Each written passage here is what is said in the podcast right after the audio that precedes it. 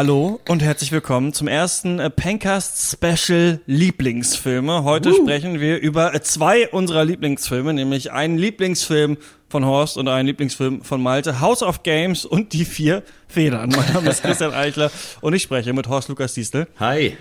Malte Springer. Hallo, hallo. Und Max Ole von Raison. Hallo. Und ähm, man kann, glaube ich, schon direkt schon mal äh, sagen, jetzt von Anfang an, ähm, herzlich willkommen, liebe äh, Patreon ja, und Steady-Supporter. So äh, wir können euch direkt schon mal sagen, wir finden nur euch, alle anderen Leute, die den Cast gehört haben, fanden wir eigentlich schon immer scheiße. Also Aber sag's nicht weiter. Äh, schön, dass wir jetzt ähm, mal nur für euch eine Sendung machen können, oder? Mhm. Mhm. Mega cool. Ja, freut mich auch. Ist mir auch, äh, bis du es eben gesagt hast, äh, war es mir gar nicht so bewusst. Aber ja klar, uns äh, gibt's halt nur für Leute, die uns auch geil finden. Das ist auch ganz normal. Ja, ich finde es ganz schöner Graus. Als, äh, ich meine, ich habe es vorgeschlagen und dann aber im gleichen Moment eigentlich fiel es mir von den Schuppen von den Augen. Dann dürft ihr ja aussuchen, was ich für Filme gucken muss. Ja. Scheiße. Also, äh, aber gut, dazu später. Ja, schön ist was anderes. ja, wir haben uns überlegt, wir, wir haben ja schon oft Klassiker-Casts auch gemacht, aber wir mhm. wollten ähm, diesmal ja mal über äh, ja, Filme sprechen, die wir ähm, richtig geil finden oder die uns äh, sonst irgendwie geprägt haben. Also das muss auf jeden Fall der Grund sein, sonst weiß ich nicht, warum die vier Federn hier auf jeden Fall aufgeführt hey. war. ähm, und mal so ein bisschen vielleicht daran auch aufdröseln, was ist die Person so für ein Mensch? Eine Person, mhm. die vier Federn so gerne mag, Horst. ja, das wirst du schon noch äh, zu spüren. Na, ein Ornithologe eigentlich, oder? ich sag mal so, äh, das Päckchen ist schon unterwegs zu dir. Aber ich finde es auch äh, mega interessant, einfach so Lieblingsfilme als äh, neuen Special Cast. Einfach weil da einfach so die Bewertungsparameter einfach andere sind, oder? Aber mhm. sonst reden wir halt oft darüber, ob ein Film gut oder schlecht ist und natürlich auch, ob er uns gefällt, deswegen oder nicht. Aber das ist ja bei Lieblingsfilmen Wumpe. Also du magst ja, ja Filme nicht nur, weil sie äh, objektiv sehr gute Filme sind, sondern eben, weil du da bestimmte Emotionen mit verknüpfst oder eine bestimmte Zeit aus deinem Leben vielleicht oder irgendwas anderes. Und das finde ich so als Ansatz einfach mal äh, mega cool. Ja, voll. Und ähm, das Schöne dabei ist, dass man ja auch nicht ähm, nicht zwingend äh, sagen muss von wegen, naja gut, damals haben die halt so beschissene Filme gemacht. Wir wissen ja, nein, sie werden immer noch produziert. Das heißt, man kann dieses Augenmerk eigentlich mal komplett beiseite lassen und äh, das, das schon so ein bisschen mal den Fokus verschieben. Ich finde es total super. An sich könnten wir auch komplett eigentlich den normalen Cast kicken und nur noch Klassiker-Cast machen, weil ich glaube, dass wir alle genug Filme gesehen haben und wahrscheinlich auch echt gut ein paar zusammenkriegen würden, wo wir sagen würden, ja, finden wir, finden wir irgendwie cool, kann man mal gucken. So, oder? Mhm. Wie man sich, wie man halt Freunden ja auch mal Filme empfiehlt aus diversen Genres. Ich mache den ganzen Tag nichts anderes. Leute kommen zu mir, rufen mich an, Max, ey, ich brauch mal wieder einen Film bis Wochenende und sagen so, ja, ist gut. So, ja, guck halt. Äh, Achso, ich dachte, du schreist X. einfach dann in den Telefonhörer, Dolph Lundgren! Das war immer so meine Magst Vorstellung, wenn du, ja. wenn du Filme empfiehlst. Wenn du Superhelden magst, guck was mit Dolph Lundgren. Das ist ja. mein Tipp. Ja. Ja, wie heißt denn nochmal dieser komische Scheiß, den du, ich wollte gerade irgendwie, ich habe aber das Dokument gar nicht offen, ich meinte, den du da im Flugzeug geguckt hast mit Ice-T oder Ice Cube, Ice-T oder so auf ähm, großer Boys in the Hood oder, oder was war das? Ja, The Magic Key heißt der, glaube ich. Mit One T und Cool T. Kann man da auch empfehlen. Ähm, wir werden jetzt auf jeden Fall in der Sommerpause mindestens zwei von diesen ähm, Lieblingsfilmcasts aufnehmen. Äh, ein nächster kommt dann noch demnächst und dann, ähm, wir haben uns so geeinigt, dass es vier im Jahr geben soll. Müssen wir mal gucken. Ähm, wahrscheinlich wird es dann so dabei bleiben. Also wird jeder von uns, äh, wenn ich das zusammenrechne, zwei Filme dieses Jahr, sonst über zwei richtig. Lieblingsfilme ja. ähm, im Laufe des nächsten Jahres sprechen. Ähm, wie seid ihr da rangegangen, die jetzt auszuwählen? Weil ähm, ich habe ja bei dem einen oder anderen schon das Gefühl, dass es entweder eher ein Gag ist oder eher so ein bisschen prätentiös, was hier ausgewählt wurde. Wie habt ihr da euch das überlegt? Habt ihr so eine Liste? Ähm, wie hoch und wie hoch stehen da diese Filme, über die wir heute sprechen wollen, drauf? Ähm, mhm. Bei mir ist es ja, also ich muss erstmal eine, die Definition von Lieblingsfilm für mich klären. Äh, und Lieblingsfilm ist für mich ein Film, den ich einfach äh, so gefühlt zu jeder Zeit gucken kann. Also wo, mhm. wenn jemand mhm. sagen würde, hey, lass doch den mal wieder gucken, würde ich sagen, ja, habe ich Bock drauf. Ja. Und ja. Äh, da ist äh, bei mir die vier Federn äh, schon auf jeden Fall unter den ja, Top 3 vielleicht oder so. Und dann war die Auswahl halt so ein bisschen, was haben wir im Cast sowieso schon besprochen, was kennt vielleicht einer nicht. Und das ist ja durchaus Vier Federn, ein Film, der damals 2002 so ein bisschen äh, durchgerutscht ist, weil er halt auch hart gefloppt ist. Ja. Äh, aber eigentlich schon für mich so eine kleine Perle ist, weil ich glaube, das ist für mich, dieser Film ist vielleicht das beste Kinoerlebnis, was ich je hatte. Weil Ach, ich damals du den, irgendwie. Ah, du hast den im Kino gesehen tatsächlich. Ja? Ich habe den im Kino gesehen äh, mit, wie alt war ich dann da? 14 oder so, 13 mhm. und war halt wirklich begeistert. Äh, und ich habe ihn dann äh, ich war mit einem Kumpel im Kino, wir haben den geguckt und dann sind wir rausgegangen und sind aber nicht aus dem Kino raus, sondern sind nochmal in den Film. Der, der ach, alte Ein-Ticket-Trick und haben ihn direkt nochmal geguckt. Was? So geil Was geht ab? Nice, ey? geil. Und Nicht es war ein schöner Nachmittag. Das sage ich euch so, wie es ist. Mhm. Ja, das Mega-Movies also, Schwerin ja. wird dir danken. Es, es, war im Kapitol, glaube ich. Also das Kapitol, ja gut, das ist natürlich, ja, ja verstehe. Äh, für mich ist es so ein bisschen ein Lieblingsfilm, ähm, äh, ich werde ja, ich kann ja nicht spoilern, welcher es bei mir geworden ist, aber es nee, ist nee. Äh, vor allem Filme, die, äh, die ich einfach auch selber schon tausendmal geguckt habe. Also ja, entweder als ja. Kind oder in der Jugend und auch ähnlich wie Horst sagt, so Filme, die ich mir schon immer angucken könnte. Und ähm, weshalb ich dann auch den zum Beispiel genommen habe, über den wir dann ja äh, später dann, oder nicht in diesem Cast, aber irgendwann anders reden werden, war auch, mhm. dass ich den einfach kürzlich nochmal gesehen habe und mir eingefallen ist, boah, den fand ich ganz schön geil. Und vielleicht finde ich ihn auch immer noch cool, weil ich ihn damals so gesehen habe und das auch mit irgendwelchen Sachen da unbewusst verbinde, aber ja, weil es einfach gut ist so und ähm, mhm. ja, bumm. Mhm. Das ist ganz lustig, weil äh, mein, mein Beitrag House of Games, den hatte ich tatsächlich in meinem Leben erst zweimal gesehen und das ist auch mindestens sechs, sieben Jahre, wenn nicht sogar noch mehr her. Deswegen stand er auch, aber trotzdem, also das Lustige ist, dass er immer auf so meiner Lieblingsfilm, auf meiner mentalen Lieblingsfilmliste drauf stand. Ich habe keine wirkliche Liste. Wenn mich halt Leute fragen, was ist dein Lieblingsfilm, dann sage ich irgendwann immer den, aber so mit dem Vertrauen, dass der wirklich so gut ist, wie ich glaube, dass er ist. Ja. äh, und, aber ich, ähm, ja, ich war auch jetzt kurz vor diesem Cast, äh, war ich kurz davor, den nochmal auszutauschen gegen vielleicht einen, einen klassischeren Film aus dem Genre oder ja. so, vielleicht auch mehr so eine Art Blockbuster Sag vielleicht. Doch Lucky ähm, Number 11. Sag's nee, äh, so. ich wollte gerade sagen. Nee, eigentlich nicht. Ähm, eigentlich The Sting mit Robert Redford wollte ich nehmen, weil der wirklich auch damals schon, soweit ich weiß, auch so ein Hit war, auch so halt so ein Conman, Heist, Raubüberfall, Trickbetrüger-Film ja. ist, auf die ich ja mega ab, abfahre. Nicht mit Pierce Brosnan, die Thomas Crown-Affäre? nee, da kommen wir auch später noch zu. Alles, was nach 2000 an, dieser, an diesem Genre rausgekommen ist, kannst du halt mit, äh, ohne hinzugucken, in die Tonne treten. Fokus mit Will Smith? ja, genau der. Genau, ist das der größte Übeltäter. Fokus ich fühle mich, äh, ich fühle mich schon äh, jetzt tatsächlich angesprochen mit dem äh, prätentiös so ein bisschen, aber vielleicht stimmt's auch. Ähm, weil ich einfach so, ich weiß nicht, ob das prätentiös ist, aber ich habe das Gefühl, dass dieser Film mir so ein bisschen die Augen geöffnet hat und mich auch tatsächlich auch meinen Filmgeschmack extrem geprägt hat. So, und deswegen habe ich den eigentlich ausgewählt. Nicht, weil ich ihn jede Woche gucken würde, das hat ja dann mehr so ein äh, Popcorn-Kino-Appeal, wie ja Vier Federn das vielleicht auch äh, für manche Leute ist. ähm, Ficker.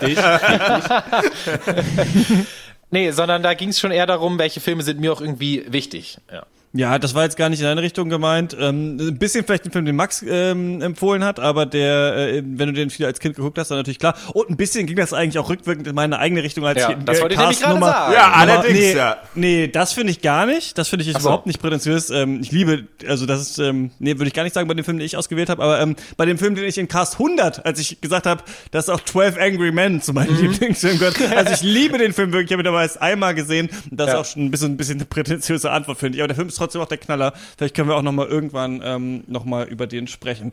Ja, es ist, äh, finde ich, ganz angenehm, dass man ähm, jetzt anders stichelt als sonst. Sonst macht man sich darüber lustig, wenn jemand irgendwie einen Film gut findet, den man nicht gut findet. Jetzt liebt jemand einen Film. Das gibt noch mehr äh, und Sticheleien, aber an sich soll es eher doch auch entspannt sein, darüber mhm. zu sprechen und vielleicht auch ein bisschen zu gucken, was für eine Geschichte hat man mit dem Film, was finde ich daran so geil und das den, den anderen zu vermitteln.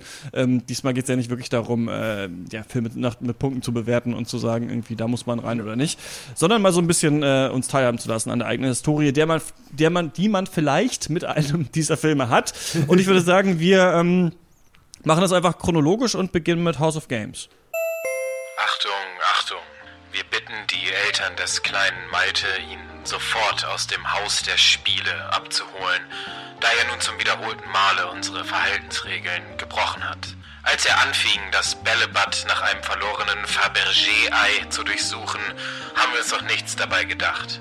Als er jedoch der kleinen Susi ihr Apfelsaftpäckchen entriss und sie mit den Worten Trickbetrug, Bitch vom Klettergerüst warf, wurde eine Grenze deutlich überschritten. Wir haben den kleinen Malte jetzt zur Beruhigung auf die stille Treppe gesetzt. Allerdings behauptet er nun, die Verbrechen wären von seinem bis dato unbekannten Zwillingsbruder Walter ausgeführt worden, auf dessen ausgefuchsten Korn wir alle reingefallen wären.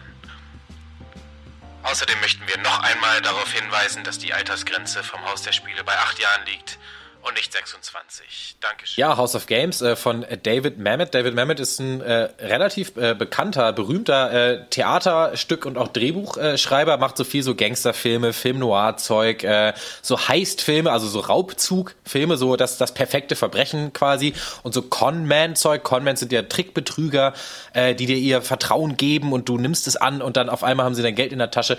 Ähm, ja, und der ist vor, David Mamet ist vor allem auch bekannt so wegen seinem Stil, so wegen seiner so, so Wortgewandtheit quasi. Also diese Dialoge, die er schreibt, sind oft so total poliert, so mega slick, obercool, Schnellfeuer-Style. Ich hatte schon auch von Hotte gehört in dem Chat, dass er das ein bisschen hölzern fand. Kann ich auch verstehen. Reden wir später noch drüber. Ähm, das äh, bekannteste Theaterstück, äh, behaupte ich mal, was er äh, geschrieben hat, ist Glenn, Gary Glenn Ross. Ja, Gibt's ja auch eine Filmversion Fall. von äh, mit einer echt der coolsten Casts in dieser Filmversion, die, glaube ich, jemals zusammengestellt wurden. Also Alec Baldwin, Al Pacino, Kevin Spacey, Ed Harris und Jack Lemmon. Oh, er hat auch einen, äh, einen Pulitzer-Preis gewonnen für das äh, Theaterstück damals. Und Drehbücher ähm, hat er zum Beispiel Hannibal geschrieben von Ridley Scott. Das war ja damals der zweite in der ja. Reihe, nach Schweigen der Lämmer und eben auch House of Games und auch noch äh, andere, aber House of Games war dann auch sein Regiedebüt 1987 und darüber reden wir jetzt und äh, wir kommen zur Story. Äh, es geht um Margaret Ford. Das ist eine äh, renommierte äh, Psychiaterin. Sie hat vor kurzem auch einen Bestseller geschrieben und lebt das, das schöne Highlife, hat viel Geld. Aber irgendwas fehlt ihr. Sie ist unzufrieden, sie ist alleine und sie ist vor allem gelangweilt. Sie will was Neues Sie will mal wieder so richtig Action im Leben und äh, die soll sie auch äh, bekommen, denn über so zwei Ecken gerät sie in so eine schmierige Hinterzimmer-Pokerrunde in der äh, heruntergekommenen Spelunke House of Games und lässt sich dort mit einer Gruppe professioneller Trickbetrüger ein. Und äh, deren Anführer ist Mike, äh, der Margaret vor allem dadurch beeindruckt, dass er eben so ihre Gefühle so lesen kann wie so ein offenes Buch und ja. Und ja, da ist ja natürlich dann wieder der frische Wind der Aufregung äh, mit Kriminellen. Äh, äh, mit denen umgibt sie sich. Das ist das, was Margaret so vermisst hat in ihrem Leben. Und deswegen überzeugt sie dann Mike davon, sie so ein bisschen reinzulassen in die Welt der Conmen äh, und ihr so ein bisschen die Tricks und Kniffe und Schwindeleien äh, zu zeigen. Aber dann, als dann 80.000 Dollar der Mafia abhanden kommen, wird aus dem Spiel bitterer Ernst. Und deswegen frage ich euch, House of Games, Fames oder Lames? ja, auf jeden Fall besser als eine schmierige Pökerrunde. ähm, ich muss sagen, das, äh, ja, das ist halt, das hat irgendwer anders, glaube ich, schon bei uns äh, im, im Cast-Chat geschrieben, das ist Malte der Film. So, ja, also, bitte, bitte, Malte Springer noch, der Film. Ja. Habt, habt ihr noch einen Twist, noch einen gewieften Kommentar irgendwo in der Ecke? habt ihr noch einen, der in der Ecke sitzt und irgendeinen blöden Pokerspruch bringt? Ich habe mir die nicht alle merken können, äh, aber da waren noch viele dabei. Ähm, Fand ich ganz unterhaltsam, fand ich ganz cool. Was mich gefreut hat, äh, ähm, und das hatte ich mir auch so ein bisschen erhofft eigentlich durch diese Klassiker-Cast-Runde, dass man äh, von einem, äh, einen Film zu sehen bekommt, den man einfach noch gar nicht auf dem Schirm hatte, mhm. der aber irgendwie trotzdem offensichtlich auch in Form von Malte oder auch so einfach eine Anhängerschaft hat, weil es offensichtlich für das, was er ist, ein cooler Film ist. So. Und ich glaube schon nur Malte, aber ja gut, nee, der hat, der hat zum Beispiel 96% auf Rotten Tomatoes und glaube ich auch Preise gewonnen. Also so, ich bin, das ist jetzt nicht der krasseste Nischenfilm, nur halt eben von 87. Ja. ja. In Deutschland glaube ich nicht so eine große Nummer, weil nee. Haus der Spiele heißt es dann auf Deutsch. Mhm. Und ähm, hast du Völlig den mal? Wie, wie bist denn du an den Film mal rangekommen, Malte? Würde mich mal interessieren. Ohne dich jetzt unterbrechen zu wollen, Max, falls ja, du das gut jetzt gerade machen willst. Ähm, das Ding ist, dass ich irgendwann ist mir klar geworden, ich mag Twists. Ja. und ja. dann habe ich wirklich Twister. angefangen, ich habe wirklich angefangen, so Best Twist Movies zu googeln und ja. dann so Top 20 Listen von oben bis unten hintereinander runter zu gucken. Und und äh, bei House of Games ist da halt se selbst aus den Top 20, äh, basierend auf irgendeinem IMDb-User, ist bei mir immer hängen geblieben, weil ihr sagt es schon, es ist wirklich mal der Springer der Film. Er hat einfach diese ganzen Elemente, die mich einfach ansprechen. Also diese Film-Noir-Machart mit diesen verruchten Kneipen und so düsteren Gestalten. Es ist quasi permanent Nacht und regnet, ja, und, ja. und, irgendwer, und irgendwer spielt Saxophon, mega geil. Dann halt ja. dieses Genre der Con-Man-Filme habe ich auch immer schon geliebt. Auch, da, auch, auch damals, als ich da halt noch nicht nicht so drin war in dem Genre, fand ich auch Oceans 11 schon geiler als andere Blockbuster. Ja. Und auch so Heist-Filme, so, so Inside Man mit Clive Owen oder so, immer geil. Oh, richtig nice. Den, ja, und dann, und natürlich Twists, habe ich schon angesprochen, liebe ich. Dann kommt natürlich auch noch Poker und generell so Glücksspiel darin vor. Und dann auch diese scharfen Dialoge. Ich, ich stehe halt auch auf so, ja, auf so Wortgewandtheit. Also das kann natürlich jeder sich seine eigene Meinung drüber bilden. Aber ich äh, mag das auch, wenn ich einfach merke, Sachen sind irgendwie clever geschrieben, geil geschrieben. So und keine mhm. Ahnung. Und einfach ist es diese ganze Thematik. Und da muss ich auch nochmal echt so loswerden. Das habe ich auch vorhin schon an, äh, angekündigt. Es gibt das nicht mehr in gut. Seit, weiß ich nicht, seit der, seit der Jahrtausendwende oder so. Man hat halt wirklich jetzt nur noch halt im Nachhinein, sind die halt nur noch mittelmäßig diese Oceans-Filme, das ist irgendwie The Italian Job und dann hast du hier diesen Focus mit Will Smith und was auch immer. Und diese Filme sind eigentlich alle Bullshit. Also ich, ich hasse die nicht, aber, es, aber, aber, aber, aber sie nerven mich. Ja. Also, sie, ich würde sie schon dir zustimmen, dass dieses Genre spätestens mit der Olsen-Bande eigentlich gestorben ist. Ja, stimmt, ja. Wie heißt denn dieser, ist auch Now You See Me ist so einer, ja. da habe ich irgendwann ja, einen genau. gesehen mit, wo sie so auch so Poke, nee, Blackjack versuchen abzuziehen mit ja, 21, als, genau, als Mentor. Spacey. Ja. Das ah, okay. Ding ist, was mich nervt, da werden halt dann da wird es halt glorifiziert, äh, der Trickbetrüger. Da werden schnelle Karren gefahren, da die Frauen sind alle super heißes Eye Candy, mhm. es ist irgendwie alles in Las Vegas, so, weißt ja. du? Und das Ding ist halt, und es muss natürlich um den 3000 Milliarden Dollar super heißt gehen ja. und es muss noch eine Verfolgungsjagd geben. So, ganz Leute, mal ganz ehrlich, Trickbetrüger sind halt Verbrecher und die sind halt nicht reich und gut aussehen, sondern eben halt irgendwelche schmierigen mhm. Typen in Bars, die dir halt irgendwie ein Zwanni zocken, wenn du einmal kurz nicht hinguckst. Aber ich weiß genau, ja. auf jeden Fall, was du meinst. Ich weiß noch, als wir, als wir diesen Film geguckt haben, uh, The Loft hieß der, mhm. ne? Wo es um diese Typen genau. geht, die dieses Apartment haben, wo dann äh, ja. eine Frau umgebracht wird.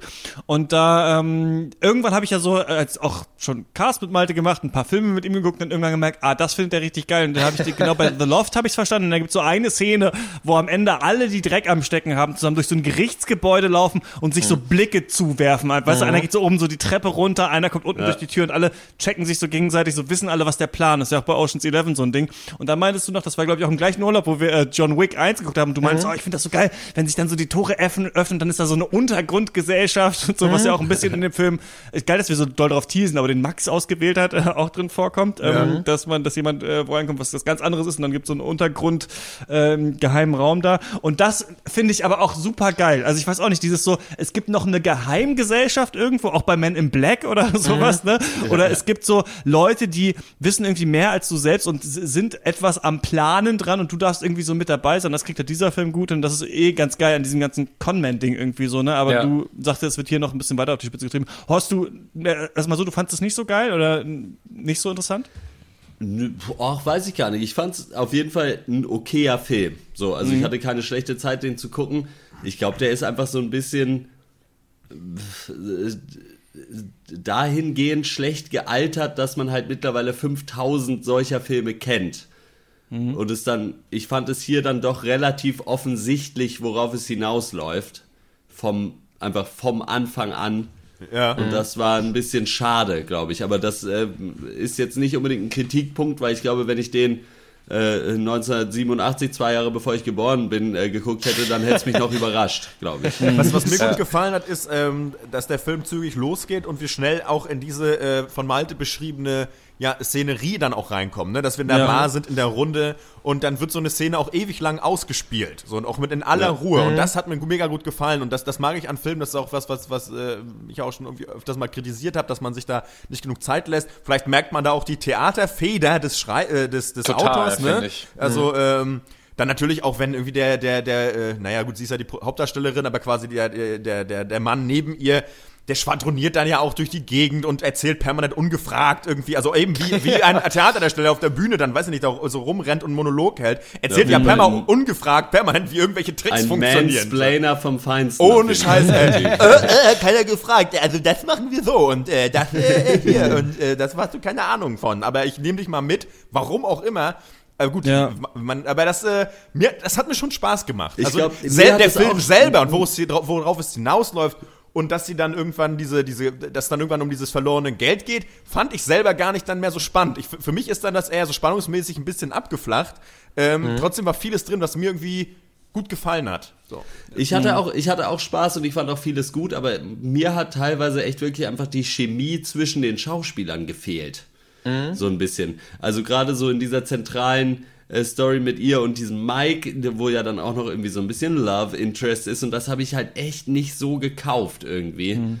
Und ich fand vor allem, ich meine, der ist ja eh nicht so starbesetzt, auch nicht für seine Zeit, der Film, was eigentlich ja ganz schön ist, weil so die ganzen Hauptleute ihre Sache schon gut machen, aber ich fand teilweise wirklich einige der Nebendarsteller schon so richtig der Schuss in den Ofen einfach. Also ich weiß nicht, dieser eine Typ, also es gibt ja so ganz am Anfang diesen einen äh, Spielsüchtigen, der halt zu ihr in die Praxis kommt, mhm. der dann irgendwie da eine Knarre zieht Und das ist einfach der schlechteste Schauspieler, den ich je gesehen habe. Ganz ehrlich. Also das, und das hat mich so ein bisschen abgeturnt. Da kann ich dir diesen neuen äh, Brad Pitt-Film auf Netflix auf jeden Fall äh, empfehlen, falls du dich für sowas interessierst.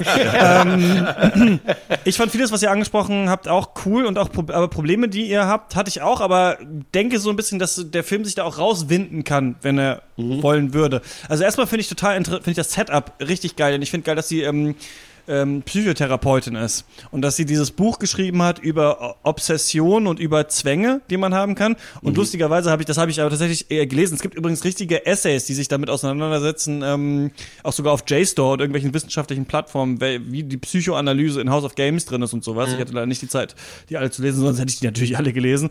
aber ähm, naja, äh, da geht es auch darum, dass sie ja Ford heißt und ihr Buch Driven, also dass ja. sie so, weiß ich nicht, irgendwie so ähm, eingefahren ist, vielleicht auf ihren Weg. Weg. Aber was mhm. ich cool fand, um das zu sagen, ist, dass sie ähm, als eine weibliche Hauptcharakterin in einem Film eine sehr überlegene und kühle Rolle hat. Und da kann ja. man entweder natürlich sagen, sie kann nicht richtig schauspielern, oder man sagt, die Rolle ist wirklich so angelegt. Und mir hat das gut gefallen. Also, sie also dass sie super. in dieses House of Games da äh, erstmal reinsteppt und mhm. die Ansagen macht, so, ey, ja. hier ist dieser Billy, ich will die Kohle zurückhaben. Und dann wird sie eben reingezogen in dieses Spiel. Und ich finde äh, erstmal das Setting geil und ich finde auch schön, dass der Film ein bisschen also könnte man ihm auf jeden Fall äh, unterstellen, wenn man wohlwollend ist, dass der Film damit spielt, mit dieser Frage, die man selber hat, hä, das ist doch total offensichtlich. Also wenn man denkt, du kannst doch nicht eine Frau mit an den Pokertisch stellen, dann sagen, ich gehe mal kurz pissen, dann soll die gucken, ob er da sein ähm, wie heißt das, ein Tell macht und dann mhm. ziehen wir die Kohle ab. Das ist doch völlig bescheuert. Also wer würde das denn mit sich machen lassen? Dann merkt man, ah, okay, es war nur ein Con. Ne? Genau. Und so ja.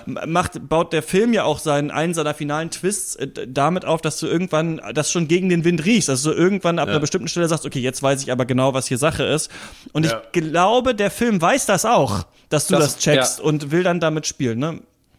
Genau, da, da kann ich mich auch jetzt einklicken, weil das sind lustigerweise die, die zwei Kritikpunkte, ähm, die ich am öftesten höre, sind A, die Schauspieler sind ein bisschen hölzern und B, halt den finalen Twist sieht man ja nun wirklich kommen.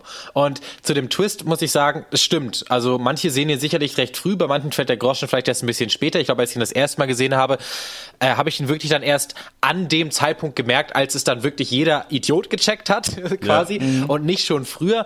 Ähm, ich glaube, wichtig ist für mich dabei, dass der Film aber diesen Twist auch nicht als das absolute Highlight und irgendwie als der, den Existenzgrund dieses Films verkauft. Bei Lucky Number 11 zum Beispiel ist es so, der komplette Film läuft auf einen Twist, finalen ja. Twist ja. zu und dieser finale Twist muss sich dann aus den Socken hauen, sonst ist der Film im Arsch. Aber hier ist es nicht so, denn es kommt ja noch eine halbe Stunde danach und einfach diesen Weg der Realisierung so, fuck, ich werde hier gerade verarscht, vielleicht war das ein Twist, diesen dann mitzugehen, das ist vielleicht, das sage ich, das ist vielleicht nicht der spannendste Teil des Films, aber man weiß ja trotzdem, da kommt dann noch was, es muss ja noch ein Ende kommen. Und ich finde, das Ende macht dann auch diese Phase wieder so ein bisschen wett. Ich find, muss ich sagen, ich finde das Ende richtig geil, weil, weil das einerseits die logische Ko Konsequenz ist aus dem, was ich bis jetzt gesehen habe, aber andererseits auch ziemlich mutig, finde ich, das so beenden mhm. zu lassen. Irgendwie, und es soll ja auch schon so sein, dass man am Ende des Films dann irgendwie denkt, oder wenn, dass man sich dann so fragt, ist das jetzt wirklich passiert oder war das alles immer noch nur ein Spiel oder nicht? Und diese, diese Ebene hat bei mir auf jeden Fall total funktioniert. Als der Film dann vorbei war, dachte ich mir so, aber ist er jetzt wirklich vorbei? Oder kommt noch was? Oder war es das? Ach Film? So.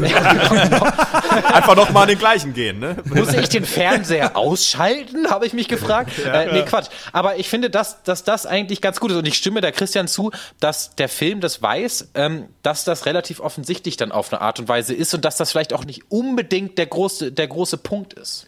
Das Problem, hm. was ich hatte, ist, ja gut, das kann ich jetzt hier wirklich, also wirklich kaum erzählen, ohne zu spoilern. Deswegen erzähle ich es nicht, aber es, ich sage nur so viel. Es gab, gibt eine Stelle in dem Film, wo ich dachte, okay, krass, richtig geil. Jetzt bin ich mal gespannt, wie es jetzt weitergeht. Und dann mhm. wurde so ungefähr der lameste Weg, den ich mir vorstellen konnte, da rausgewählt. Mhm. Und das war, ja, wie gesagt, mehr kann ich hier nicht sagen, ohne zu spoilern. Äh, da reden wir nachher drüber, wenn niemand mehr zuhört. Geil, dann reden wir über die guten Filme, die wir eigentlich geguckt haben. Ja, eben. ja. ja, zu den. Ich ähm, ich, mir ja. hat's ganz gut gefallen, auch das, aber trotzdem mit diesem, weil du ja auch gesagt hast, diese Conman, das sind einfach so schmierige Typen. Ja. Mhm. Eigentlich keine großen keine großen Geister oder irgendwie so, irgendwie so, das sind ja die, wirklich die, wenn man die anguckt, ist der größte Rollenspielertreff ja eigentlich, ne? Also die könnten ihre Karten eigentlich auch gegen, schon, ja. gegen äh, äh, einen Charakterbogen austauschen und dann wäre es ein super D&D-Abend und du würdest dir noch abkaufen mit dem gleichen Cast einfach so und äh, gut, minus Anzüge vielleicht, aber ähm, das, deswegen finde ich, hat mir das Ende schon auch ganz gut gefallen, weil da auch der Conman so ein bisschen, dem auch so seine Grenzen aufgezeigt werden, auch so, weil er ist ja eigentlich so dieser slicke Typ, auch der auf jede Frage eine Antwort hat, rauskommt, ja. genau, der immer meint, ja, ich bin hier so der freie Typ und ja, ich habe alles ausgecheckt und wie das alles funktioniert und ich bin so geil und am Ende ist halt so, ja, ja, oder? so, und das, ähm, Ich finde auch, dass der da kommt ja die Film, Brechstange. ähm, ja. hm? der ist ja sehr ein, also was ich, was mir gut gefällt an House of Games ist, dass er sehr einfach gestrickt ist am Anfang. Also man checkt eigentlich immer später, klar, wenn der Twist dann, irgendwann muss der Twist kommen, damit man versteht, was gerade passiert ist, aber man versteht eigentlich immer, was passiert und es wird relativ langsam erzählt. Vielleicht auch so, dass es ein bisschen langweilig werden kann gegen Ende. Was ich aber geil finde, ist, dass der Film so viele verschiedene Schichten hat, würde ich mal sagen. Denn einmal ist da noch diese ganze Sache von Psychoanalyse versus dieses ähm, Straßen-Con-Man-Ding. Erstmal Con äh, ist ja eigentlich so ein Confidence-Game, also du, ähm, wie, wie, Malte, würdest du das form- formulieren? Was ist das genau? Naja, also du gibst dem Gegenüber dein Selbstvertrauen quasi, sodass er dir dann seins Dein Vertrauen. zurückgibt. Ja. Äh, dein Vertrauen, genau, sorry. So dass er dir dann seins zurückgibt. Also du fängst an, eine, Ver eine äh, äh, Vertrauensbeziehung zu einem Gegenüber aufzubauen, die vielleicht so weit geht, dass er dir dann irgendwann auch so weit vertraut, dass er dir Geld gibt. Es geht immer um Geld bei diesen dieses- Con-Spielen. Der, der interessante Kniff, und da muss ich auch mal sagen, äh, dass da dieser Film wirklich äh, brilliert, ist ja diese Erklärung, dass es eben nicht so funktioniert, dass du jemandem Geld zockst, Genau. sondern dass du jemanden so weit bringst, dass er dir freiwillig sein Geld gibt. Genau so ist Ja. es. So, ja. Und ich finde, das, da macht dieser Film, da ist dieser Film wahnsinnig gut drin, das aufzuzeigen und aufzustellen. Auf jeden Fall. So. Genau, und das ist jetzt auch die Frage. Also man kann ja, mich hat's ein bisschen auch an einen Film, den du ja auch sehr magst, wie wir alle, glaube ich, auch sehr mögen und wir auf jeden Fall auch irgendwann nochmal drüber sprechen werden, The Prestige erinnert. Denn da gibt's ja am Anfang Sir Michael Caine, der ähm, dann nochmal sagt irgendwie, ähm, every magic trick consists of three parts, uh, the pledge, the, the turn and the prestige. Und er erklärt so, wie ein Zaubertrick funktioniert. Und dann kann man sich ja fragen, ist der Film vielleicht auch so aufgebaut? Und das gibt es auch bei diesen ähm, Confidence Games, ne? Wie man so, ein- so ein Con aufbaut. Man könnte auch sogar sagen, dass vielleicht der Film auch so eine Art Con ist, so ein großes Confidence Game. Nur dass das Outcome, was am Ende rauskommt, vielleicht nicht das ist, was die Conmen wollten, aber was vielleicht die, die, so die logische Konsequenz daraus ist, nämlich dass jemand seine Skrupel verliert am Ende. Und man kann da tatsächlich, auf Wikipedia gibt es eben diese ähm, Erklärung, dass es erst so die Foundation gibt, da muss man quasi das Con aufbauen, dann den Approach, da nähert sich dann nähert man sich dem Opfer, dann den Build-up, wo man sich so ein bisschen erklärt, dann Payoff, wo schon das Opfer was zurückkriegt, also man kriegt zum Beispiel auf einmal 2000 Dollar oder sowas, ne, ist ja wie bei auch diesem nigerianischen Letter-Scam, wo jemand einem schreibt, man hat, Das hat Best, Geld. der beste Con. Dann the, und dann the Hooray, das ist irgendwie, wo du eine schnelle Entscheidung auf einmal treffen musst, ne? Und dann das genau. Geld abgezockt wird. Und dann gibt's noch The In and In, das ist, wenn du merkst, dass jemand anders auch noch mit in geht in den Con, also jemanden, den du aber auch ge, ähm, angeheuert hast, um das zu machen. Also das ist ein bisschen in dem Film drin, ist halt die Frage, wer ist am Ende der Conman? Und du hast eben diese Frage, warum sind eigentlich, also sie ist ja Psychoanalytikerin, hat ein Buch geschrieben, ist total berühmt und ist deswegen auch so ein bisschen kühl, weil sie denkt, sie würde Menschen verstehen, aber eigentlich hat sie ihre eigene Obsession gar nicht so richtig analysiert. Die checkt aber sofort der Conman und auch diese Ebene finde ich auch ganz interessant so im Film. Genau, das, das, da muss ich auch nochmal zu dieser Rahmenhandlung oder zu dieser Thematik dieser Psychologie, Psychoanalyse. Ich glaube, ich habe mir, ich habe mir da jetzt tatsächlich noch nie mal was zu angelesen, obwohl es einer meiner Lieblingsfilme ist. Ich glaube, man kann da sehr viel reininterpretieren. Das ist halt ein geiler Satz einfach. ja, ja, tut mir leid, muss ich mal so raus sein. Ich, also ich traue dem Film auch, auch, auch auf jeden Fall zu, dass da hinter allem tieferer Sinn steckt. Aber was ich vor allem daran gut finde an dieser, an der äh, Psychoanalysis-Ebene ist, dass diese Szenen auch einfach äh, Margaret als Mensch einfach so gut charakterisieren. Also, dass sie halt methodisch ist, dass sie rational ist und eben auch die Tatsache, dass sie halt eine verdammt gute Psychologin ist, gibt dann eben auch Mike im Umkehrschluss halt auch noch viel mehr Kredibilität, der sie ja eben auf dieser selben eben psychoanalytischen Ebene dann eben teilweise manipulieren kann. Oder sie halt zumindest lesen kann wie ein offenes Buch quasi und sie dadurch dann halt auch beeinflussen kann. Und alleine also das gibt ihm einfach das gibt den Charakteren einfach sehr viel Stärke und auch so ein, einfach einen schönen Rahmen einfach und einfach eine schöne Charakterisierung, weil ihr habt es auch schon gesagt, man ist sehr schnell drin in der Story, man hat aber trotzdem das Gefühl, finde ich, dass man die Leute richtig versteht und äh, mhm. äh, richtig kennt und richtig weiß, wozu sie fähig sind. Und das finde ich halt auch sehr gut an diesem Film. Ja. Denn, und da kommen wir auch zum anderen Kritikpunkt, eben, äh, dass die Schauspieler einen jetzt vielleicht nicht aus den Socken hauen. Der Film muss nicht unbedingt, finde ich, über halt so Charisma seiner Darsteller kommen, finde ich, oder, oder über eine Performance. Viele Filme kommen über Performance, finde ich, und die mag ich auch sehr gerne. Aber der tut es nicht. Er kommt wirklich, finde ich, über diese richtig gute Charakterisierung und dann eben auch über diese Trademark super scharfen, richtig geilen, viel zu abgeklärten Dialoge, die halt äh, wirklich so theatralisch sind, die würden im echten Leben nicht passieren. Da muss man drauf stehen. Ah, ich tue es halt. Ja. ja, aber also was du, da würde ich dir zu 100% äh, zustimmen. Mhm. Aber ich finde halt, also oder ich kriege es halt nicht hin, so einen Film dann so zu gucken, sondern ich sitze halt schon da und denke mir, okay, aber wenn du jetzt diese Story hast und mhm. zusätzlich noch Schauspieler, die einfach ja. ausrasten, mhm. dann wie viel geiler wäre es dann? So, keine mhm. Ahnung.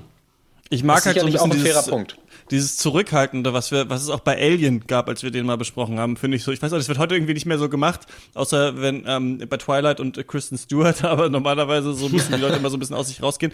Eine Sache, die ich noch habe, ist, was ich cool finde an dem Film, ist, dass er ja so verschiedene Cons hat, die ähm, so verschiedene Täuschungstricks, die da ähm, gemacht werden. Und der erste ist ja, dass sie eingeweiht wird in dieses Pokerspiel und da quasi Komplizin sein soll und genau mhm. weiß, was passiert. Dann leckt sie Blut und dann wird sie, also sie wird von so jemandem, der einmal mitmachen soll, zu so einer richtigen Schülerin auf einmal, ne? Also ihr soll mhm, richtig ja. erklärt werden, wie die Cons funktionieren. Dann sind sie da ja bei dieser Western Union oder sowas, ne? Oder erklären diesen, ich gebe dir 20, ist nicht mit dem Sandwich auch was? Äh, ich gebe dir, ich geb dir irgendwie 20 Dollar hier in diese Box und so. Mhm. Und ähm, in, äh für eine Geldsendung, ja. Genau, ja. und da, und ähm, also diese Sachen, da wird noch so erklärt, okay, schau dir das mal an und da gleich erklären wir dir dann, was der Trick ist. Ne? Mhm. Und da, das, da ist sie dann so Schülerin. Und dann gibt es ja diesen nächsten Con, wo sie, in den sie auf einmal so reingerät. Und ich finde das als Zuschauer irgendwie so geil, dass du auch mit ihr mitgehst und dich gerade bei diesem großen, den ich ja The Great Con vielleicht nennen würde, der in der Mitte des Films ist, dass Comic du selber Con. so dann ja schon gelernt hast, du weißt, es geht hier um so Abzockspiele und dass du selber genau. dann sitzt und überlegst, wie funktioniert das jetzt? Okay, die haben den Koffer, das sind alles Schauspieler, den Typ habe ich noch nie gesehen gesehen, also muss der das Opfer sein und mhm. dass der Film dich so genauso wie sie so ja. mitnimmt und dann aber am Ende sie ja dann diejenige ist, die versucht auch wieder so ein Con zu machen. Also aber, aber da muss ich ganz ehrlich das sagen, ich irgendwie ganz cool. Ja. Dass in, ich meine, ich will jetzt nicht sagen, dass ich super schlau bin, aber in dem Moment, wo er ihr sagt, na gut, dann komm hier mit, war für mich halt das erste Mal, wo ich dachte, okay, das ist halt Bullshit. Was jetzt, alles, was jetzt passiert, ist Bullshit. Ja gut, dann hast du sehr früh gecheckt, okay. Mhm. Was aber, glaube ich, also was ich so wirklich eigentlich. darauf äh, zurückführen würde, dass man halt mittlerweile tausend solcher Filme gesehen hat. Mhm. Also da nee, würde ich dem Film was, gar keinen Vorwurf was, machen. Was ich mir an der Stelle auch dachte, war, okay, das macht, äh, das kann jetzt der Punkt sein, an dem er quasi mit seinem Con scheitert, wenn man zu dem mhm. Zeitpunkt denkt man ja noch, dass Ich dachte mir halt einfach, okay, das würde ja. er nicht machen, wenn er. Ja, genau. Oder es wäre halt dumm vom Drehbuchschreiber ja. gewesen, ja. sozusagen, dass man den Naja, aber ich finde eigentlich, dass das sehr organisch so aus dem Drehbuch kommt, weil sie ja eh schon im Geheimen äh, in diesem Hotel dann zu zweit waren, um eben mal ein bisschen äh, rumzuschäkern. Ja, aber er wird als Ultra-Profi stilisiert. Ja. Und wenn er wirklich ein Ultra-Profi ist, dann macht er das mhm. nicht. Ja, dann geht er nicht in so irgendein ja. mehrere Leute-Con rein und nimmt sie einfach mit. Mhm. Also, ja gut, also dann, äh, dann muss ich dir auf jeden Fall dafür äh, applaudieren, weil das ist wirklich dann, also das ist krass, dass, du das, dass dir das schon so als unlogisch aufgefallen ist, war bei also mir auf jeden Fall nicht so. Auch, ich sage auch, also als unlogisch, es ist mir nur als unlogisch aufgefallen, mehr mhm. noch nicht. Also ja. es ist jetzt nicht so, dass ich da den ganzen Film verstanden habe, aha, jetzt ja. wird das passieren, bla bla bla. Das auf keinen Fall. Da fällt Aber mir es war ein so ein Moment, wo ich einen Schritt mhm. zurück gemacht habe und ge gedacht habe, okay, hä, Moment mal, mhm. das macht eigentlich keinen Sinn. Da fällt mhm. mir noch, aber das ist natürlich auch so ein Punkt, den der Film hat, den zum Beispiel auch The Dark Knight hat oder äh, Saw oder Saw 2, weiß ich doch, da habe ich mir gedacht, ist, wo man auch denkt, am Ende, ja genau, das habt ihr alles so geplant. ja, also, das halt so aber das ist halt, das ist halt aber so ein Punkt, den ich immer bei solchen Filmen dann auch mal kaufe, so auch bei mhm. The Dark Knight, ja, da hat der Joker noch da fünf Leute gefesselt und da und dann mit Batman genau zu der Zeit dann über die Brücke fährt nee, und so. Das, ich kann das total verzeihen, auf jeden Fall. Darum ich auch, geht's überhaupt ich, nicht. Ich also. schon irgendwie auch, weil, aber es ist halt bei dem Film so ein bisschen, okay, da ist jetzt schon sehr viel genau perfekt so gut gegangen. So schlau wirkten die dann eigentlich auf mich nicht, um diesen mega genau, ja. zu planen. Ja. Und ja. das ist auch der Kritikpunkt, den ich an meinem eigenen äh, Lieblingsfilm, äh, in Anführungszeichen, jetzt dann hätte, dass dass der Film halt extrem selbstsicher ist in dem, was er zeigt und halt auch manchmal er zu gibt viel. dir dein Selbstvertrauen und du zahlst die Kinokarte, du. Nein, also dass halt jeder immer genau äh, weiß, was er äh, was er sagen muss, um gerade irgendwie äh, seinen Standpunkt rüberzubringen und um auch cool zu wirken, dass alles immer reibungslos klappt. Und gerade so in diesem Teil, den du vorhin auch schon beschrieben hast, äh, äh, Christian, wo sie dann zur Schülerin wird, also, wo sie dann wirklich mit dieser Gruppe Betrüger abhängt und sich dann deren Partytricks quasi erklären lässt, da dachte ich mir auch schon so manchmal so, okay Leute, aber so clever ist das jetzt auch nicht, wie ihr den Leuten 20 Dollar aus, ja. aus, dem Umschlag klaut mit eurem Mund. So, also, so, ja. so, toll seid ihr jetzt auch nicht. So, da hätte ich mir schon was, was Besseres gewünscht. Also das wäre definitiv mein, mein Hauptkritikpunkt, dass man eben diese, mhm. diese ultra Abgeklärtheit, diese Selbstsicherheit manchmal zu, also überreizt wird, definitiv. Ja, aber das ist ja auch oft das Schöne an so ähm, Zaubertricks oder an mhm. dem Magier mit der Maske. Es war dann oft relativ leicht. Es waren Zwillinge oder so. Es gab den äh, Teleportationstrick äh, gar nicht. Oder gab es ihn doch äh, mit Nikola Tesla? Wer weiß. ähm, haben wir noch was zu sagen zu diesem Film? Ich glaube, wir müssen noch eine kurze Runde machen. Ist es erlaubt, dass Malte diesen Film als Lieblingsfilm hat? Mhm. Ähm, ich denke schon. Ich denke, es, es bildet eine gute Basis für so ein Interesse an so Conman-Zeug. Auch natürlich diese ganze Pokerscheiße. Das Geile ist ja bei mir, dass ich wirklich die Regeln von Poker nicht kenne. und es hat die auch nie in keinem Film, wo das jemals vorher natürlich erklärt werden für den Zuschauer, einfach unterstellt, dass jeder exakt weiß, wie das funktioniert. Für mich ist es dann immer so, ah, okay. Ja, ja, genau, alles klar. Aber ähm, das ähm, äh, finde ich, gerade bei Malte ist es erlaubt, ja. Was hast du, Max? Ähm, ja, wenn man Filme mit so mag, würde ich Malte lieber Too Fast, Too Furious empfehlen eigentlich. Also weil der um Längen bessere Film. Äh, Paul Walker owned seine Performance und alle anderen. Nein, äh, ja klar. Nur sicher. Nur sicher. Ich finde es auch in Ordnung. Ich finde es nicht gut, aber ich toleriere es. Alles klar. Das Was du aber ähm, ja nicht nur tolerierst, sondern sehr, sehr gut findest, ist der nächste Film. Und es ist äh, Die vier Federn. Entschuldigung. Mhm. Entschuldigung. Ja, Sie. Arbeiten Sie hier in diesem Vogelpark? Ja, sicherlich. Denken Sie, ja. ich habe zum Spaß, ne? Ja, nö. Ich wollte mich beschweren. Okay. Ich, Worüber? Ich, nur mal vorweg. Ich bin hier Dauerkartenbesitzer. Ohne ja, mich okay. könnten Sie den Laden hier glatt zumachen. Ja, das bezweifle ich. Ich, ich komme seit 20 Jahren hier hin. Jeden Tag ist nicht langweilig. Soeben hat ein Federviech, ich meine, es war eine gemeine Krähe, mich als ein Feigling äh, bezeichnet. Und ich lass mich hier auch nicht äh, so äh, diffamieren. Wie hat sie denn Na, als Feigling Jetzt hören Sie, hören sie mir mal zu, junger ja, Mann. Ich Sie ja. denken nicht, dass... Was? Bitte? Wie wurde. Wie? Nur, nur hat man eine weiße Feder hingelegt. Das ist. Und dann ist er einfach weggeflogen. Wer ist hier wohl der Feigling? Eine weiße Feder im 18. Möcht, Jahrhundert möchte in man England. doch meinen. Ich möchte. In Deutschland bedeutet das ich nichts. Ich möchte von Ihnen, dass Sie sich im Namen Ihrer, ihres, ihrer Vögel äh, bei mir entschuldigen. Das werde ich mit Sicherheit nicht tun. Also sowas. Das ist Sie können jetzt bitte gehen. Unverschämt, da, da könnte ich mich aufregen. Doch. Ja, dann also, legen Sie sich so, zu Hause was, auf. Was fällt Ihnen ein? Also, jetzt hören Sie mir mal zu. Sie sind hier im Vogelpark Walsrode ja, und da gelten meine Regeln. Ge und Sie haben mal überhaupt nichts zu melden. Jetzt fängt das Viech auch noch an zu lachen, oder was? Ja, was würden ha, Sie denn machen? Ha, also, ja. Sie, ich bin hier die längste Zeit Dauerkartenbesitzer gewesen, ja, das, das sage ich Ihnen aber. Und äh, wie heißen Sie? Ihren Namen, den notiere ich mir auch gleich. Dann können Sie bei Ihrem Vorgesetzten mal äh, anfragen, ob das so in Ordnung ist, wie Sie hier mit Ihren, äh, Ihren Gästen umspringen. Also, erstens bin ich hier der Vorgesetzte und zweitens können Sie sich einen Scheiß notieren. Schreiben Sie auf, Scheißdreck. Scheiß, Scheiß Feigling, Mann, das, ist mein Name. Ich hatte, das ist, das ich ist nicht Ihr Name. Vogelpark Feigling, Mann. Das ist Tschüss. überhaupt nicht, das ist nicht Ihr Name und ich weiß... Also, sowas habe ich in meinem ganzen Leben noch nicht erlebt. Das ist also wirklich. Die vier Fader ist ein Biopic über das Leben des jungen Skrillex, der mit einem winzigen Beringer Mischpult Riesenhits produziert.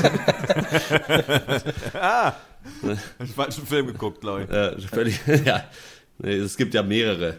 Tatsächlich ist äh, die vier Federn ein ja Abenteuer-Liebes-Kriegsdrama von Shekhar Shapur aus dem Jahre 2002, basierend auf dem gleichnamigen Roman von A.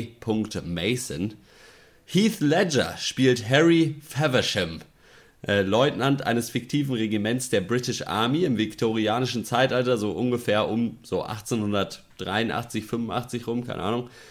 Er sieht, es ist Heath Ledger, er sieht gut aus, ist ein guter Soldat, sein Vater ist General, er hat sich gerade mit der schicken Ethnie von Kate Hudson gespielt verlobt, sieht also alles soweit ganz rosig aus für ihn. Eines Tages aber schneit ein Oberst der Armee herein und in, die Kaserne und teilt mit, Kennt man, dass, ja.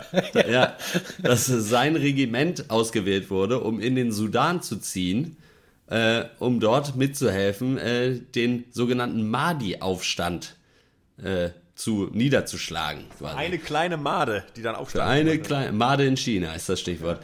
Äh, während seine ganzen Kumpels sich auf die Ehre freuen, endlich mal in den Krieg zu ziehen, findet Harry die Vorstellung gar nicht mal so geil und entschließt sich also, das Militär zu verlassen.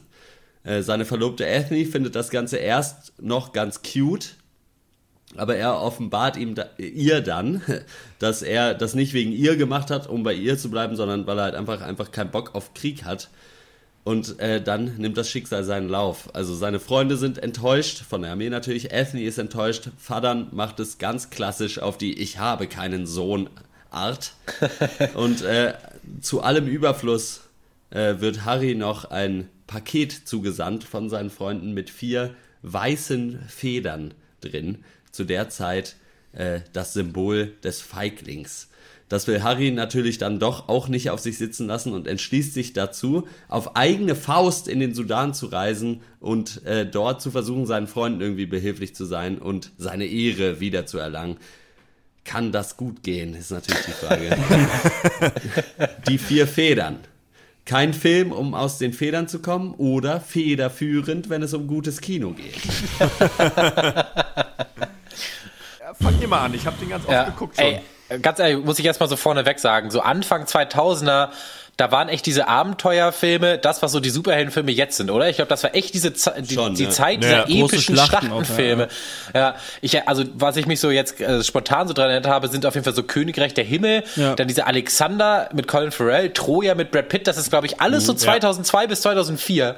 Und mhm. ich glaube, auch das ist sowas, was es nicht mehr so richtig in gut gibt heutzutage, wenn man sich so irgendwie The Great Wall oder so anguckt oder, oder King Arthur oder so.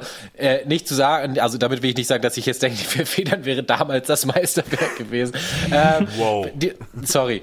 Ähm, ja, äh, was ich äh, mit der Frage an dich, Hotte, würde ich äh, ganz gerne mal einsteigen. So, warum ist es einer deiner Lieblingsfilme? Es gibt ja bei Lieblingsfilmen, das haben wir ja vorhin auch schon gesagt, so mehrere Kriterien. Es muss ja nicht heißen, dass der besonders gut ist oder, aber hast du da eine besondere Erinnerung äh, zu oder den, den mal geguckt zu haben oder irgendwie hast du den mit besonderen Leuten geguckt, die dir irgendwie am Herz liegen oder oder auch anders gefragt, als du den jetzt diese Woche nochmal geguckt hast, hat der so seinen kompletten Reiz noch, den er vor, weiß ich nicht, 15 äh, Jahren hatte?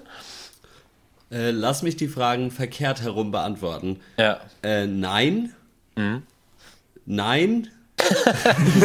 nee, äh, äh, der hat seinen Reiz auf jeden Fall überhaupt nicht mehr so, wie er ihn hatte. Aber ich finde trotzdem, es ist ein runder Film immer noch. Mhm. Nach wie vor. Und ich habe den auch, also die Erinnerung daran ist eher so, das ist eigentlich so ein bisschen der erste Film, an den ich mich erinnere, dass ich in einem Kino gesehen habe, der mich so richtig einfach weggefegt hat, wo ich so mhm. richtig drin war. Ja. Warum auch immer. So, ich meine, es ist 1880 in England. Ich war 13, mhm. aber irgendwie so diese ich glaube, was mich so geschockt hat und was ich auch immer noch wirklich sehr gut an diesem Film finde, ist so eine diese gesunde Mischung aus allem. Also da ist ja wirklich alles drin.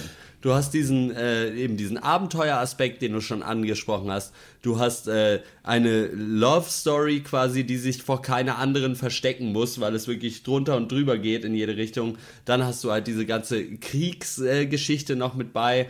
Aber auch, okay, ich dachte bis vor kurzem auch, es wäre irgendwie differenzierter, als es tatsächlich ist in dem Film. Ich dachte, ja. es geht auch mehr um die Frage so, äh, inwiefern hat Harry nicht sogar recht damit, äh, mhm. im Grunde genommen einfach zu sagen, okay, äh, aber ich habe keinen Bock auf Krieg, so ich bin nur in der Armee, weil mein Vater halt in der Armee ist und ich eigentlich will ich das gar nicht.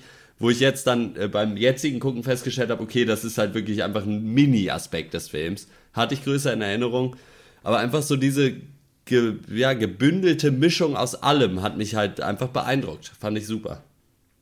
Ähm, ich habe ihn ja zum ersten Mal jetzt gesehen. Ähm, ich muss sagen, dass ich am Anfang, also ich habe nur ja vom Hören sagen von euch jemals davon, eigentlich dachte ich, das wäre der krasseste Film der Welt, weil du mal die vier Federn, die vier Federn und Max immer, ja, die vier Federn, die vier Federn, die vier Federn. Als wäre das irgendwie, weiß ich nicht. Äh, lange Zeit dachte ich, dass es dieser komische Film, dieser Comedy-Film Four Lions ist, äh, über den ah. ihr sprecht. Ja. Dann ähm, habe ich dann irgendwie, okay, Heath Ledger, irgendwie so Kriegsdrama, keine Ahnung. Dann angefangen, das zu gucken, dachte, okay, das ist ja bestimmt richtig interessant und richtig bewegend. Und ähm, da hat mir tatsächlich, du hast es ja gerade auch schon äh, angesprochen, dass das dich, ähm, dass du dachtest, dieser Pazifisten-Aspekt wäre größer im Film.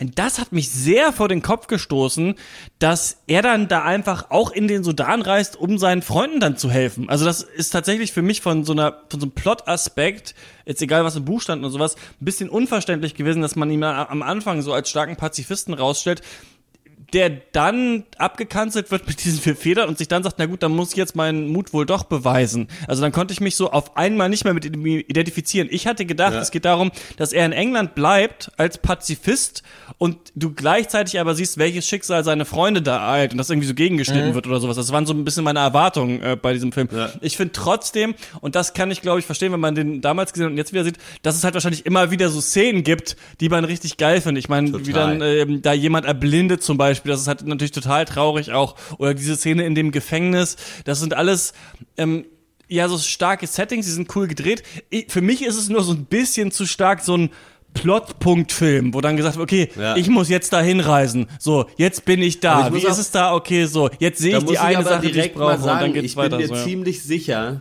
dass äh, die Version, die ich im Kino damals gesehen habe, nicht dieselbe Version ist, die es jetzt auf DVD gibt.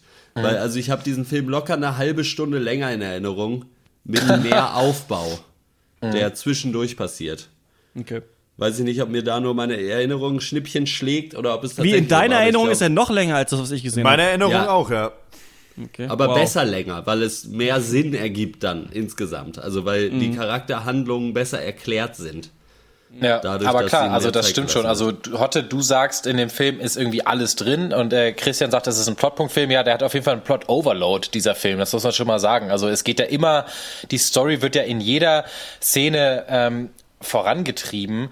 Und das hat mich auch so ein, äh, ein bisschen gestört, dass ich mir dann einfach, weiß ich nicht, eine halbe Stunde oder so oder, oder, oder 20 Minuten halt angucken muss, wie Rugby gespielt wird und getanzt, ja. Aber dann diese komplette Zeit, in der Harry der Armee kündigt, seine Geliebte verliert, in Selbstzweifel ver ver äh, verfällt, nicht mehr klarkommt, einen Sinneswandel hat und in den Sudan reist, sind halt ja. fünf Minuten. Ja. So, also das wird halt komplett ja, übersprungen. Auch, ja. Und, und also die diese ganze, ganze, Charakterentwicklung ist halt total unter Teppich gekehrt, weil mhm. halt so viel Plot in diesen Film rein muss. Aber bitte, Max. Das stimmt. Also es ist ja auch sowieso seine ganze äh, Reise in den Sudan spielt überhaupt keine Rolle. Er ist auf einmal einfach da. Also das sind ja nicht nur mehrere tausende Kilometer, die man nicht mit für ein 20-Euro-Ticket einfach mal schnell hinter, hinter sich bringen kann, sondern nö, das hat ja damals Monate gedauert. Egal. Ähm, Weshalb ich der war, der gesagt hat, äh, vier Federn, ähm, weil ich, äh, äh, wir haben ja schon gesagt, sowas gibt's nicht mehr so richtig und ich, ich mag mhm. eigentlich ganz gern so, so Epen und das ist, finde ich, schon auch so ein, so ein Epos, so. Das ist irgendwie ja. das so, ne, so eine riesige Geschichte, es geht um Liebe, es geht um Leid, es geht um, um Ehre und äh, äh, so vermeintlich, äh, ja, altbackene Themen, sich äh, zu Recht oder nicht, wie auch immer. Ähm, ich finde diesen Konflikt ganz interessant. Natürlich ist der Film jetzt nicht besonders, der geht da nicht in die Tiefe, der beschäftigt sich weder mit Kolonialismus mhm. noch großartig mit, wie ja ja auch schon gesagt habe, oder heute, du dachtest auch, der hätte sich mehr damit auseinandergesetzt, also mit der Entscheidung, die Harry treffen muss für sich selber, zu sagen, ich gehe mhm. nicht in den Krieg. Da geht der Film ja kaum drauf ein. Was der Film halt macht, er erzählt, ist ja im Endeffekt einfach eine Geschichte darüber, dass er, dass halt Harry einfach, ja, eigentlich geht es um so eine, dass man, äh, den Krieg oder den Kampf als ein Prozess der Mannwerdung ansieht. Und das unabhängig davon, ob du, und das ist ja in der Rolle von Harry dann so, äh, manifestiert sich das dann ja auch, dass unabhängig davon, dass er denkt, dass es eigentlich scheiße ist, ähm, was wir da machen, das ist dieser Kolonialismusgeschichte, warum soll ich da irgendwen umnieten für, für, für Geld und, und eine hübsche, bunte Uniform? Ähm, obwohl er sich das denkt, merkte aber scheiße, irgendwie muss ich, irgendwie brauche ich das aber für mich selbst offensichtlich, weil die Gesellschaft mir das aufbürdet sozusagen, weil ich sonst mhm. in meinem eigenen Bild, ob durch Sozialisation oder was auch immer, äh, äh, äh, bin ich dann auch nichts wert. So, und, das, mhm. und ähm, diese innere Zerrissenheit finde ich ganz cool. So, der Film geht ja nicht besonders in die Tiefe, aber mir gefällt das ganz gerne, dass man so einen tragischen, auch ein bisschen tragischen Helden hat, der zu einer Menge Leid gezwungen wird, auf das er selber null Bock hat, aber sich da trotzdem reinwindet. So, und das, äh, mhm. äh, das äh, gefällt mir auch im Herr der Ringe gut. Ähm, das ist eine bisschen andere Geschichte, aber dieses so scheiße, ich weiß, eigentlich möchte ich das nicht, und ich, aber ich muss da jetzt trotzdem irgendwie durch. Und ähm, ja. das gefällt mir ganz gut. So. Ja, an sich ist es Oder ja Odyssee ein, einfach. Ja. ja. An sich ist es ja ein Film, in dem halt ein, ein Mensch von seinem Partner und der Gesellschaft halt dazu geguilt-trippt wird, in den Krieg zu ziehen. Ja, ganz so, wenn genau. Wenn man es mal so beschreibt. Ähm, ist natürlich ganz lustig. Ich muss aber auch sagen, ja klar, man kann sich jetzt irgendwie so ein bisschen breitärtig hinsetzen und sagen, der Film war mittelmäßig und hat mich nicht so interessiert, was ja auch okay ist, total. Mhm.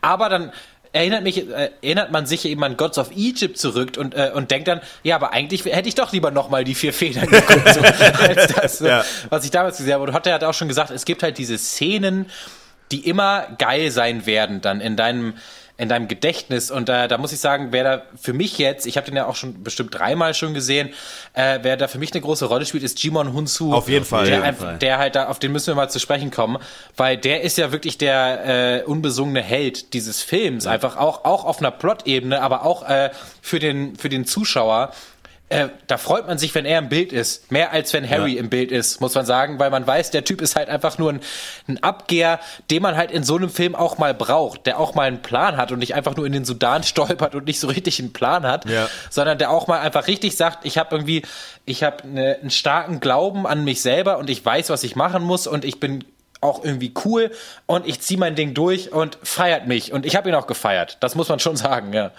Das, aber das ist, äh, da sprichst du was Gutes an, weil das, glaube ich, mit eine meiner Lieblingssachen an dem Film ist, ist so diese Gegenüberstellung dieser beiden Charaktere, weil die mhm. ja wirklich am Anfang wirklich das absolute Gegenteil voneinander sind. Total. Weil der komplett unsichere Typ, der alles immer nur macht, um irgendwie äh, den Leuten in seiner Umgebung gerecht zu werden. Ja. Und halt dann entsprechend äh, Jimon Hunsu, der halt einfach zu 100% hinter dem steht, was er tut und sich von niemandem auch nur annähernd ja. da reinreden lassen würde.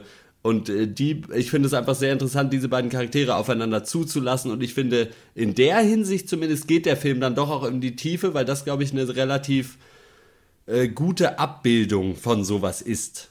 Mhm. Quasi. Also, weil das sehr realistisch dann verläuft, diese Bekanntschaft zwischen den beiden, finde ich. Was halt so ein bisschen, ähm, was halt nicht so schlau ist, und das wird, kann ich mir vorstellen, dass es in dem Roman eben natürlich auch verherrlicht wird, ist natürlich dieser, dieser Freundschafts-Kameradschaftsaspekt, so, dass man dann äh, so äh, ausblendet, dass dass schon einfach äh, die Kolonialisierung halt einfach ein wahnsinnig brutaler Prozess gewesen ist und ähm, mhm. dass man es dann aber so runter reduziert, ja, aber da haben ja dann aber im Krieg, haben dann ja am Ende aber auch nur Freunde füreinander eingestanden. So, ne, mhm. das, das wird, das äußert ja äh, Jack dann ja auch nochmal ja. und so weiter. Und das ist halt so das, was man, wenn man da jetzt über die politische Dimension redet, ist es halt alles irgendwie katastrophal. Naja, äh, weil, äh, ne, das ist halt so, also das ist so, äh, ich habe ja auch mal mit so einem Hooligan in so einer Bar gesessen, das hat genau die Logik, ist eigentlich egal, worum es geht, aber wenn du dann erstmal in der Situation bist, dann geht's du noch darum, wer neben dir steht und ja, wer für mhm. dich kämpft. Und das ist halt natürlich, brauchen wir nicht drüber reden, das ist halt super verkürzt. So, ne? also. Aber ich ja, ich glaube auch nicht, dass dieser Film da irgendwo eine Aussage drüber treffen will, aber ich glaube schon, dass es eine halbwegs realistische Abbildung von Krieg ist. Also diese nee, Rede, die ja. Jack da am Ende hält, also dass du halt am Ende, dass es scheißegal ist, für wen du kämpfst oder warum. Sicher. Sondern dass es dann halt nur noch darum geht, wer steht rechts von dir, wer steht links von dir. Äh, aber wie gesagt, also da würde ich auch nie im Leben äh, mich aus dem Fenster lehnen und behaupten, dieser Film will da eine clevere Aussage treffen. Nee, es, es, es, es wäre ja, es wäre ja vielleicht ein, äh, ein, netter Zug gewesen, wenn vielleicht Jack gesagt hätte, äh, äh, Harry, du hast von Anfang an die richtige Entscheidung getroffen. ja. ne? Also zum Beispiel, ja. ja. Aber ansonsten finde ich, ist das ein toller ähm, abseits dessen, äh, mir gefällt der Film einfach sehr gut als Abenteuerfilm. So, ich finde das ja. total, ich finde, es ist, ähm, klar, haben wir auch gesagt, oder habe ich auch schon gesagt, diese Reise ist natürlich dann auch so äh, äh runtergekürzt auf sozusagen die wichtigen Erlebnisse. Ähm, aber irgendwie macht das trotzdem Spaß, so, ähm, mhm. diese Irrfahrt da mit, mitzugehen, finde ich. Ja. Hm, ich, ähm, Weiß ich nicht. Mir hat's wenig Spaß gemacht, mir das anzuschauen, aber vielleicht, weil ich den Film auch nicht schon zehnmal gesehen hatte und die Leute schon alle äh, kannte. Ich konnte mich nicht so gut mit denen anfreunden. Ich fand äh, ganz geil, aber da ist übrigens witzig, dass äh, die Version, die ich angeschaut habe, einfach abgebrochen ist, glaube ich, so ähm, zehn Minuten vor Ende.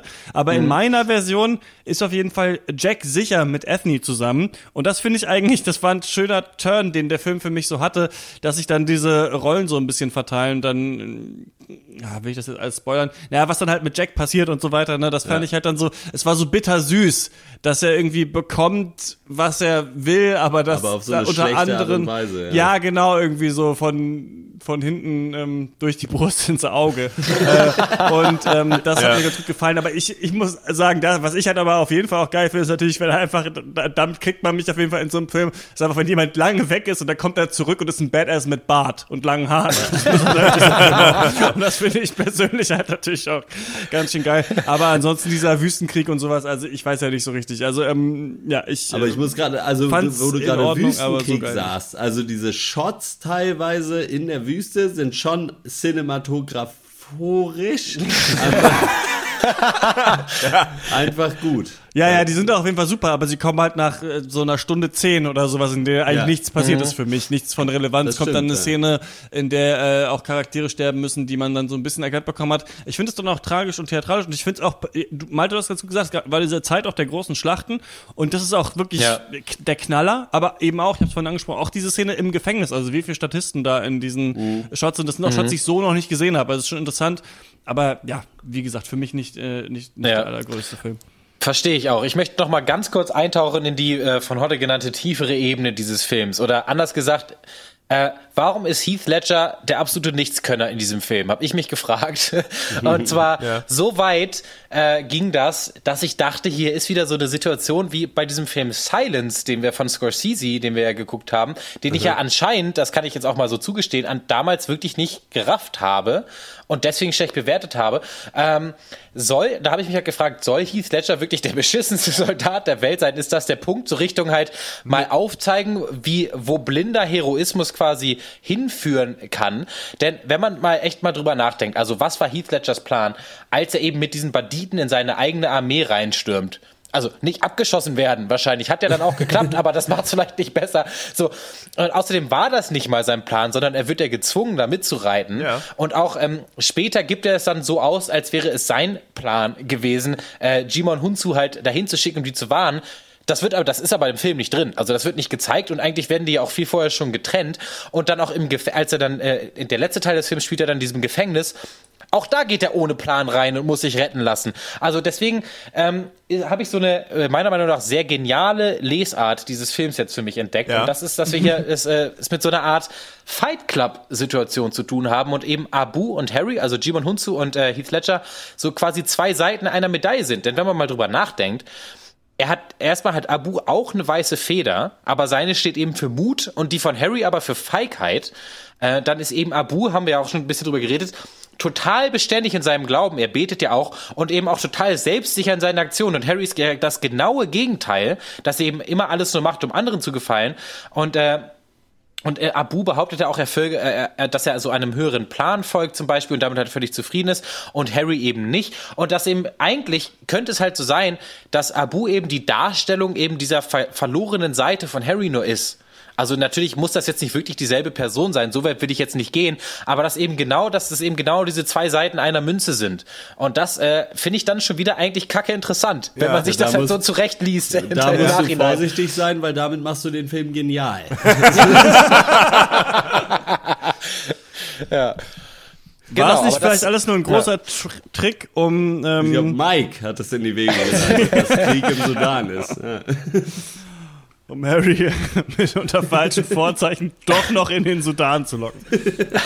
Achso, und einer ist weiß, einer ist schwarz. Das kommt auch noch dazu. Also, äh. Stimmt, wenn man das mischt. Was ist das, für, ist das für dich ein Unterschied oder was? Ich sehe ja keinen. Äh, keinen okay. Brown paper, white paper, sticking together like a tape. The Tape of Love. Tape of Love. Ein Lied über Milchschnitten. Also. Habt ihr noch was ähm, zu sagen? Ich habe neulich mal wieder einen Maxi King gegessen. Es ist schon Immer noch unverschämt lecker. geil. Kinder Maxi King. Du bist, was du isst. Ich ernähre mich nur von Maxi King, hat schon FC Bomber gesagt. Habt ihr noch abschließende Worte äh, zu die vier Väter? Ach ja, wir müssen erklären, ist es erlaubt, dass es einer von Horsts Lieblingsfilmen ist? Ich würde sagen, ja. Auf eine sehr seltsame Art ähm, finde ich das ganz gut, dass es einer deiner Lieblingsfilme ist, ja.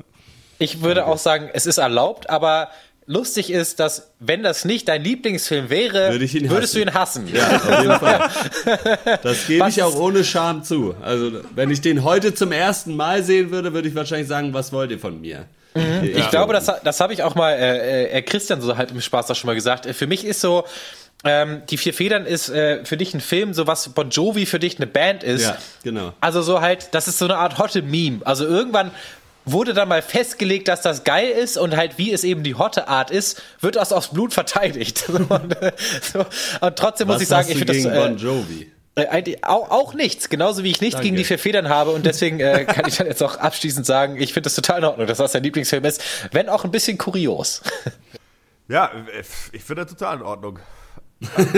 Ich habe da gesagt, was, ich an dem, was an dem Film halt albern ist oder irgendwie ja. nicht so besonders smart oder was ja. ich heute daran kritisieren würde. Aber da ist wahrscheinlich wirklich, geht es mir wahrscheinlich genauso, Malte, was du gerade gesagt hast. Wenn ich ihn heute gucken würde, würde ich, wäre wär das halt hinterher. Also mhm. wenn heute noch einer so einen Film macht, würde ich auch sagen, Leute, reicht nicht mehr.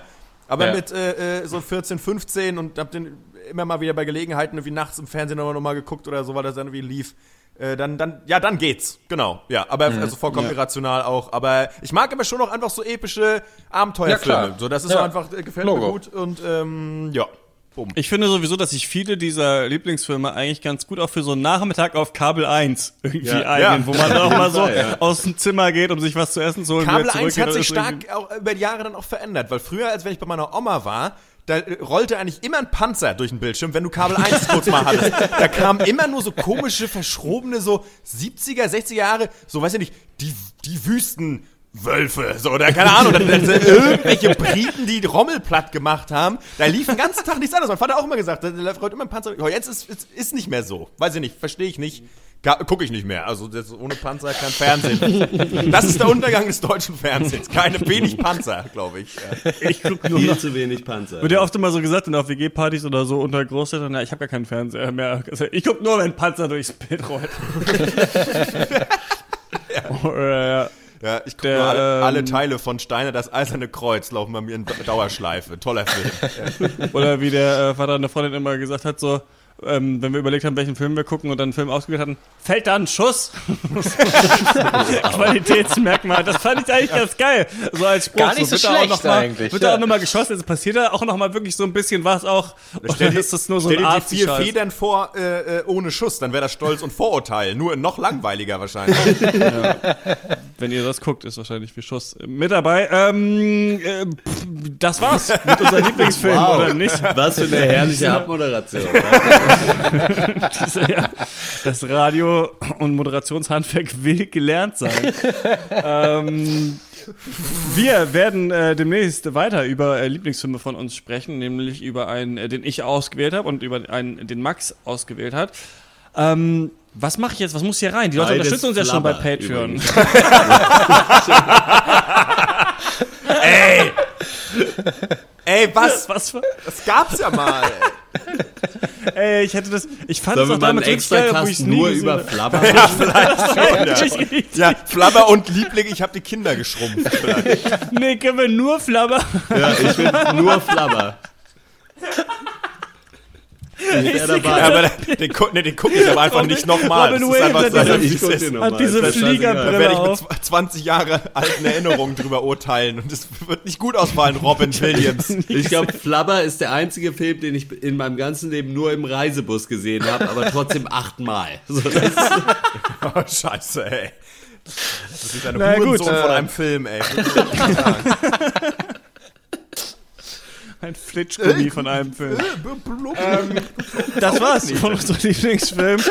Ähm, ihr braucht uns nicht auf patreon.com unterstützen, denn das macht ihr ja schon. Und deswegen hört ihr jetzt diesen Cast. geil. Ähm, ihr könnt uns aber natürlich äh, weiterhin gerne kontaktieren, zum Beispiel hier ähm, auf Patreon oder Steady als Kommentar unter dem äh, Cast äh, posten, was so eure Lieblingsfilme sind. Das wäre ja ganz interessant, haben wir ja schon mal einen Aufruf gemacht. Gerne noch mehr davon. Ansonsten hören wir uns wieder im nächsten Lieblingsfilm äh, Special oder dann in einem normalen Cast oder auf Duty. Wir veröffentlichen ja nur noch irgendwas, wohin man schaut. Ähm, das war's von uns. Bis zum nächsten Mal. Ciao. Tony sind am Stissert. Gut, Entschuldigung. Ciao. Ciao. Ciao revoir. Ciao. Oh.